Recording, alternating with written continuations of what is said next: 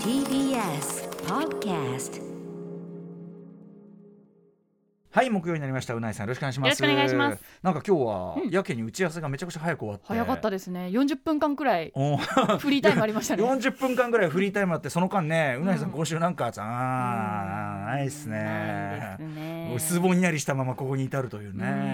んゲームゲームをねいよいよ大詰めとそうですね言いましょうかねそんなはい話をしてましたけど、うん人道歌丸さんもいろんなゲームをいねろんなゲームやってないんこですよこでうもんここ23週間でだって2本ぐらいクリアしてる僕ちなみに今すっごい忙しいんですよ一応言っておきますと、ねい本当ですよねすっごい忙しいんだけどそういう時ほどやっぱりちょっとうんそのまま寝るともう明日だし、あーみたいのでやっちゃうじゃないですか昨日も結構帰り遅かったんですけどお仕事はいがあって、それでもやっぱりやってしまったというのがありますよねうーんあの先週えっとなんだバイオハザード RE2 RE2 の方をねですごい面白かった、ではいあのすごいチートで無限弾でやりまくってて、なんだけどあの無限ナイフ捨てちゃってみたいな話しましたけど、うんうんうんうんまあ、無事終わりましてですね、はいまあはっきり言って無限ナイフ別にいいやと。うんうん、無限ロケットランチャーあれば別にあの、まあうん、クリアでき非るなって接いうか触でねちゃんともううん駆逐できますからね気をつけてやればね、うんあの R2 はめちゃくちゃ面白かったですうんさすが傑作との呼び高い、うんあのリメイクだけどそうなんですよそれ自体が評価高かったですそもんのね年のゲームオブザイヤーのうあんのノミネートさノれてミネーまトしいったぱいされてたもんね、はいそれも納得の、はいで RE3 もその流れでやりましてバイオハザード、まああの面白かったですけどやっぱり RE2 と比べるとねなんかあの追っかけてくる、まあ、そうこっちだとですネねメシスっていうね、うんうんうんどんどんどんどん形が変わってくる化け物がまあなんていうかな一番でっかいボス的はにい追っかけてくるんだけど、まあこっち何しろあのチートで無限ロケットランチャうんーうん大体、2発も撃てばしょんぼりするんですよ。うんだから大体ネメシスしょんぼりしちゃうえー、しょんぼりうんがーっとこう襲ってきて大体こうふーんみたいなあとどっかへ怒っちゃったりとか大体するんで,、うんでそのくせすごいしつこいじゃんあいつうんさ、そうですね最後もう追跡者ですからね56ジルジルターンってぐらいの走って追いかけてくるか追っらかけてくるんじゃん、うんで俺その度に俺無限弾でさどんどん2発ぐらいでもうしょんぼりしちゃってるわけ、うんうんうんで俺なんかもう動物いじめてるみたいな感じになってきちゃっあてーポケモン現象そうなんてそうポケモン現象こうやってだってさ2発で撃退されてるってことはね、うんうんこの本当だったらこうもうやめとこうってなるのにやっうんぱあいつ、あいつらほら本能でさ、うん本能で襲ってきちゃってるからもうこの子に罪はないんだよみたいな、うんうんうんだからできるだけ苦しまずに苦しまずに追いきなさいどんどんってやるんだけ ど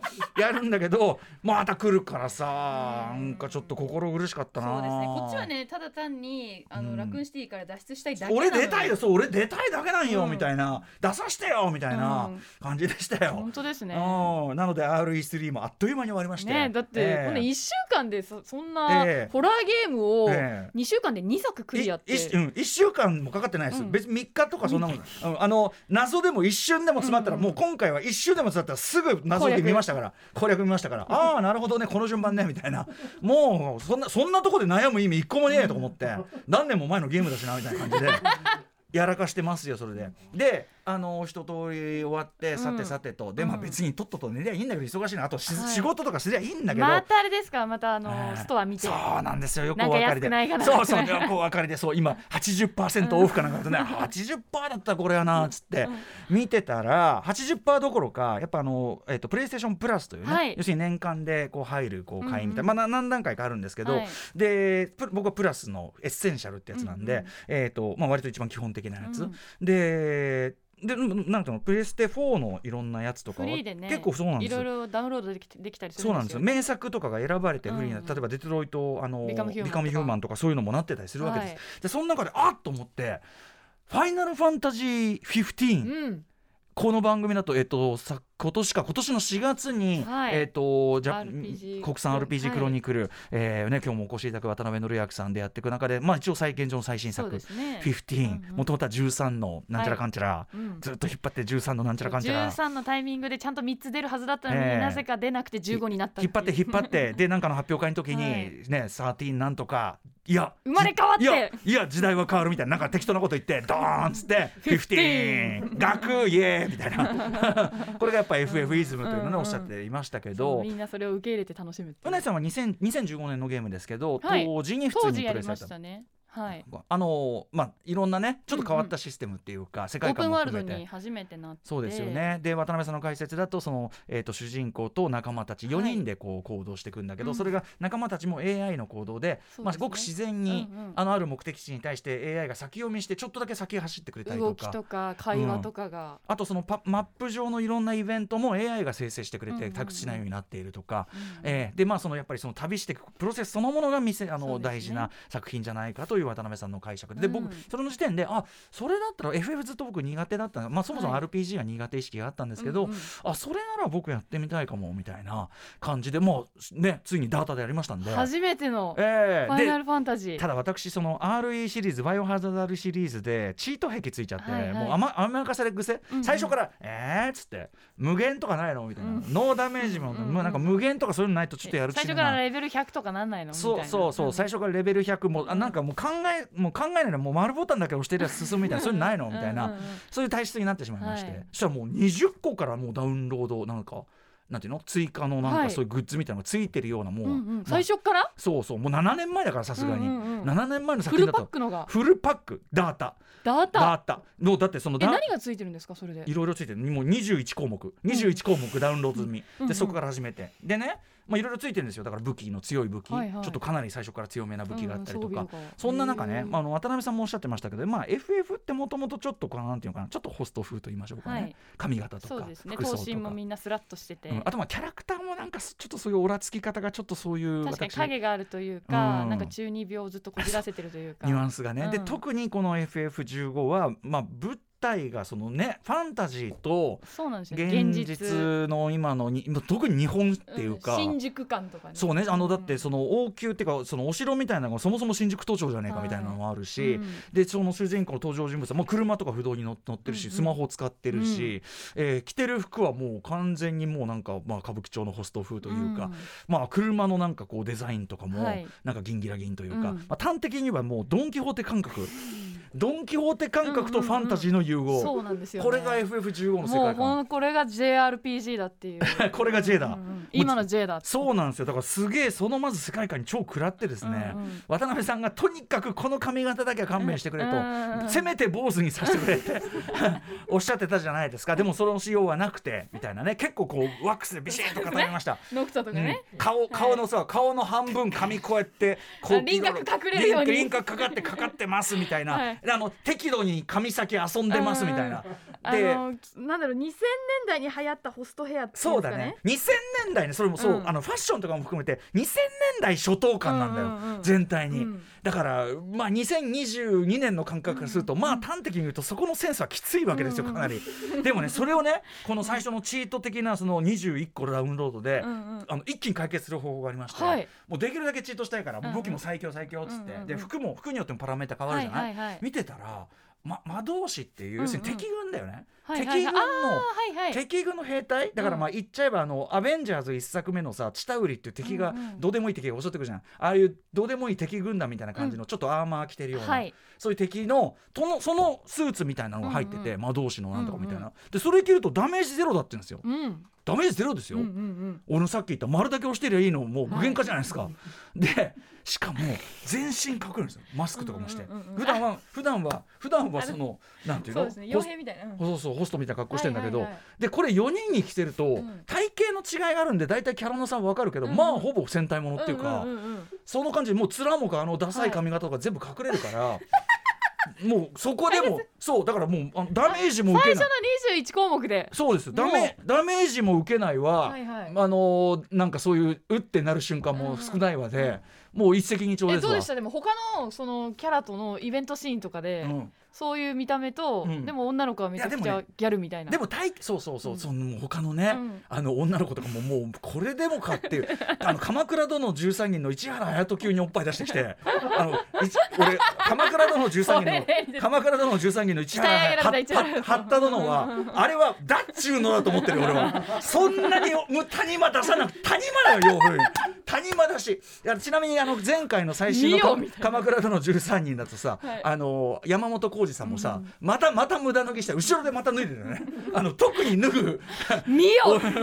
がっつりもうまん丸な筋肉見せてましたけ どあれはだっちゅうのだと俺思ってんだけどまあいやいやそのだからなんだっけえっと あのあそうそ改う革してることが女でき女たと女女の子とかもおっぱいとか出してるしさ、はいうんなんなんなのかなっていう感じあるけど、はいそういうのも一応主人公たちね旅のな僕はやっぱ旅の仲間たちはやっぱり思い入れたいから、ちょっとやっぱ髪型お前髪型なんとかしろよって気にしながら思いたくないから、あとその全員あの黒その黒ムハーツもどきみたいなのやめてくんねえかなみたいななそういうのあるから、はいそしたらもうこんなチタウみんリなかぶせちゃってあーチタウリチタウリ結構 で、あのー体型がでも結構違うからはいはいちゃんとキャラクターの違い出てるんですよ。そうですね確かにうん、あのーだしちゃんとこういろみいんなろ。同じ装備で顔が見えなくなったとしてもあうん、でこうやって歩きながらあの例のさ「だるいな、うんそうだな」みたいなそういう会話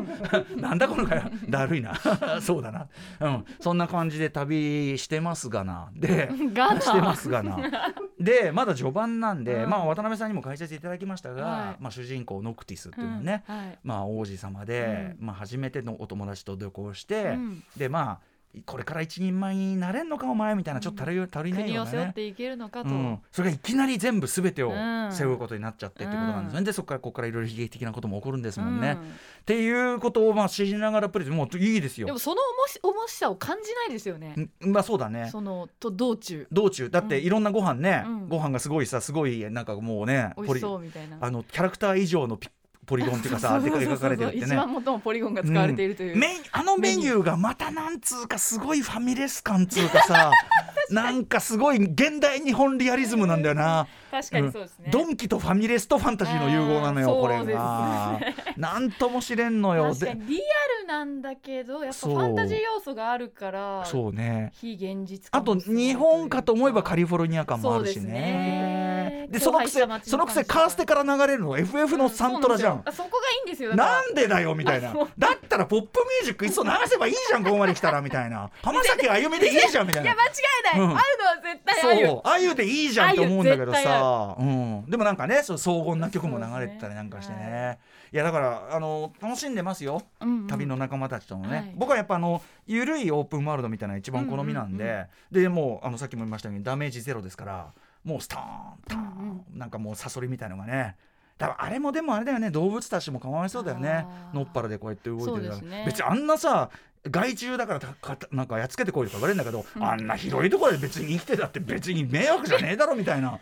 当でねすねえ今後でも変わってくるかもしれないですねあそうなののゲーム自体もいやその歌丸さんのようあにこういう感覚ね、そうんうん、う動物を大事にっていう、そうですね本当、に人たち人間たちの生活圏うにんいるような、うん、あの危害を加えるようなやつらはっていそううねミッションになるあかもあしとれない。 RRR ね、はいはい SS ラージャマウリ監督最新作、はい先週ムービーウォッチもしたり、RRR のように一応その動物と対マンとかするけど、うんうんそれは敵じゃなくてあくまで味方にするためみたいな、うんうんうんだからその戦った動物全部後ろにお供として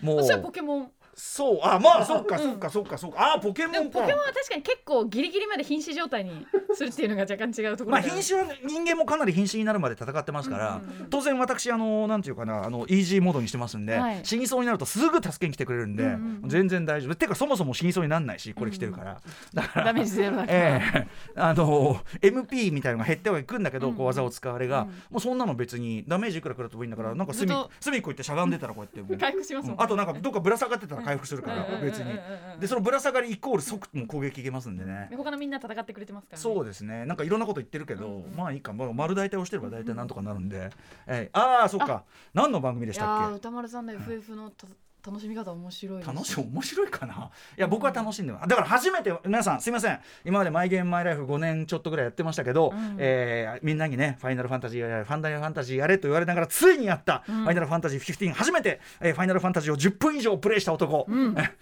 胸を張って今もう3時間以上やってますんでね、うんこれはかなり楽しんでると言わざるのを得ないのが現状ただしねそんな中ね、えーしあー与えられてしまったゴゴッド・オブ・ウォーラグナロク出てしまいましたん昨で日ね発売されましたもうこれを今ゲットした瞬間「ヘイおいあれあれ、うん歌丸さん大大丈夫ですか15がまだあります世界基準ウェイ15ありますえ15うーんウェ イでもこのガキもなんかソフトモヒカンみたいでちょっと気に入らねえ なヘアスタイルヘアスタイルヘアスタイル一番気になるアフター 6! ジャンクション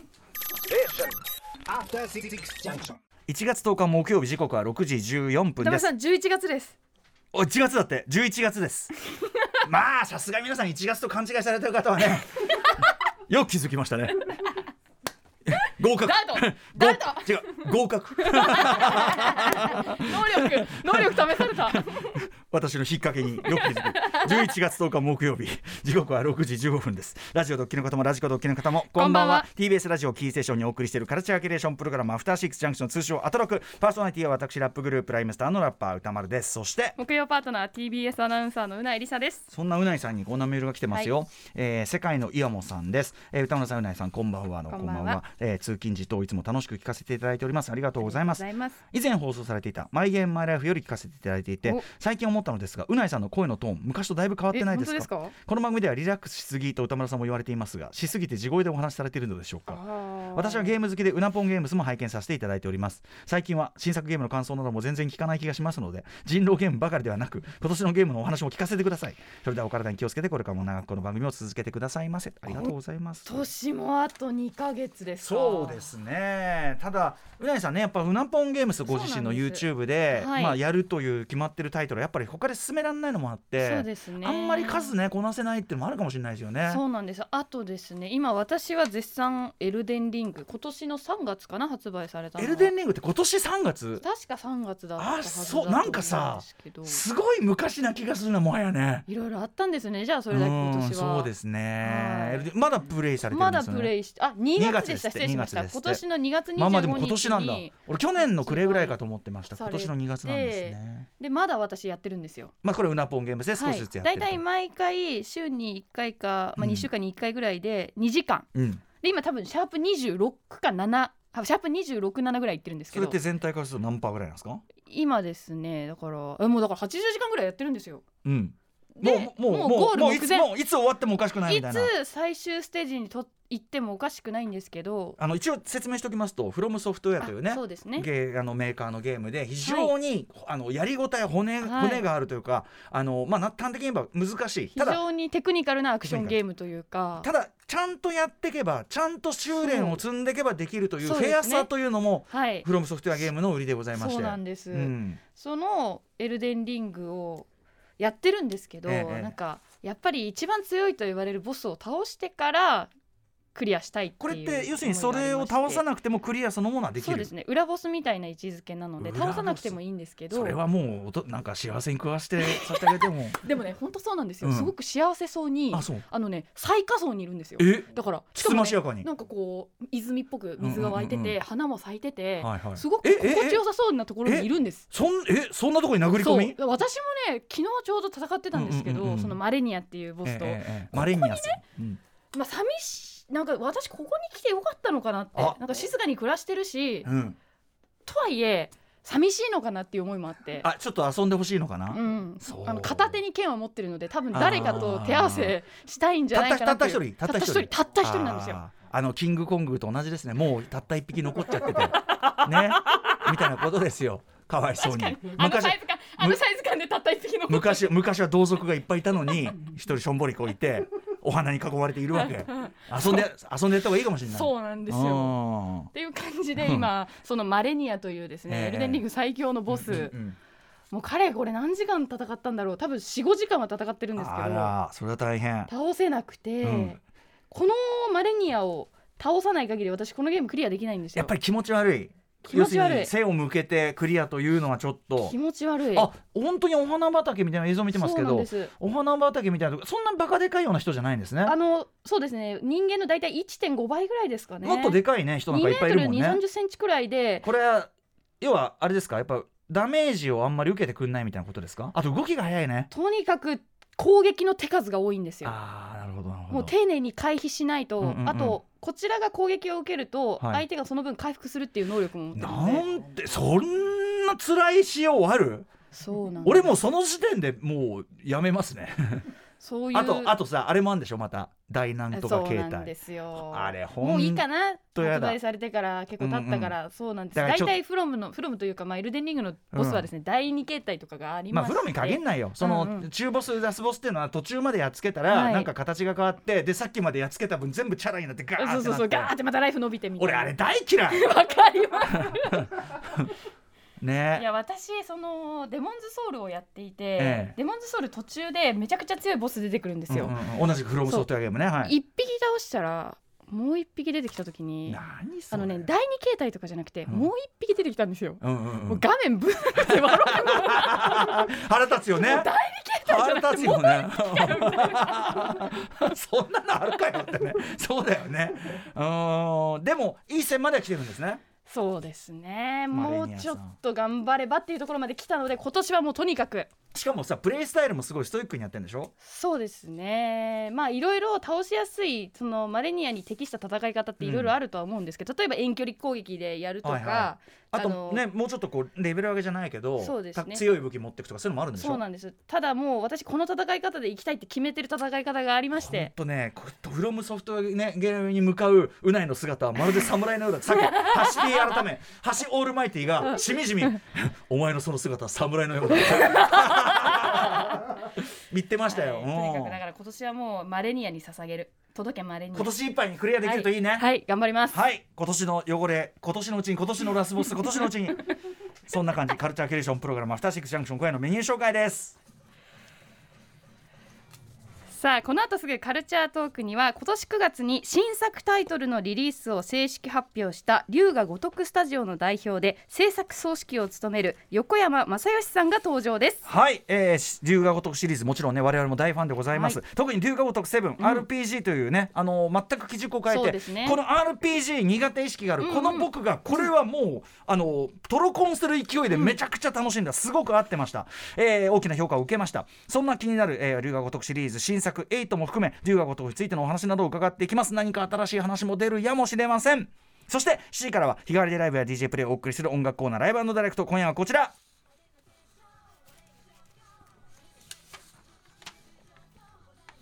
11月13日に開催される有限会社申し訳ないと法人化20周年記念イベントアダルトオリエンテッドポップフェスで電撃ネットワーク牛蔵さんとともに司会を務められるディカミちゃんが番組初登場ですその後7時45分頃からは新概念提唱型投稿コーナー今夜はこれって老いなんじゃないかと思った出来事を報告してもらい我々が検証していくオイスをお送りしますそして8時台の特集コーナービヨンドザカルチャーはこちら溢れ出るアイデアの見本市ゲームマーケットが行ってみたら予想通りいやさ予想以上にすごかったぞ報告会10